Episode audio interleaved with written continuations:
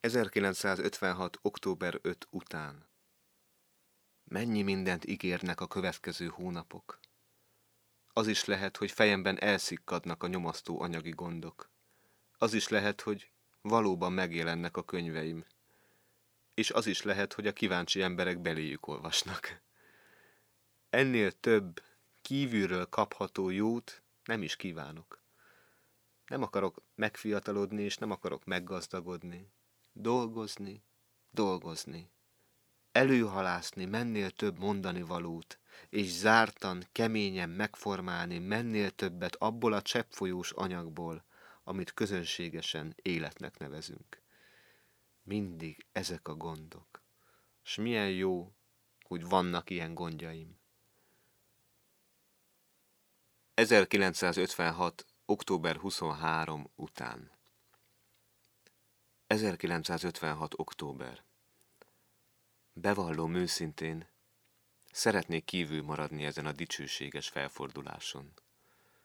Nem azért, hogy félek tőle, vagy nem azonosítom magam vele, de azért, hogy ne csak a szívemmel és idegeimmel érezzem át mindazt, ami ezekben a napokban, talán majd hetekben, hónapokban történik, hanem hogy tiszta fülekkel, tiszta szemekkel is figyelhessem, felfoghassam az egész dolog jelentőségét, hiszen mindannak, ami történik, nem csak horizontális értelemben vett gazdasági, hanem mély lélektani okai és következményei vannak, és lesznek a jövőben.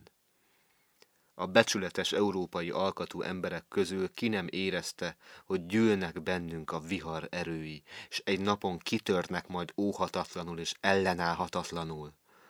Ahhoz mérten, hogy belénk folytották tevékenységi energiánkat, elnémítottak és sunyi kétlakiságra kényszerítettek, milyen könnyű volt elviselni azokat a materiális terheket, amik szegénységünket okozták. A dolgozó ember itt még sosem élt jó módban, de a jobbágyság felszabadulása óta nemzeti létünkben sosem aláztak meg, személyi életünkben sosem bénítottak meg annyira, mint az utóbbi 8-10 esztendőben. Közömbösítették, elfárasztották ezt a népet, vélték az érzékeny, gondolkodó megfigyelők is. Sejteni sem lehetett, hogy mi hevül és feszül a közömbösnek látszó ábrázatok és hümmögő szóváltások mögött. Halál szaga volt az életnek, s íme egy napon csordultig telt a pohár, s olyan energiák szabadultak fel, amelyek az egész emberi világot megrázkódtatták. 10 millió lélek hivatásos gyújtogatók nélkül lángra lobbant. Elindult az ország népe, nem is tudva, hogy merre, de mélységesen átérezve, hogy abban az állapotban nem maradhat meg tovább, amit 1 évtizeden át rákényszerítettek. Éppen ez a spontaneitás, ez a csodálatos összehangolódás adja meg ennek a megmozdulásnak nagyszerű lélektani és erkölcsi jelentőségét.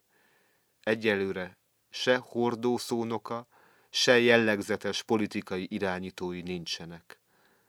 Mindenki, mintha a maga egyéni belátása szerint cselekedne, és nincs széthúzás.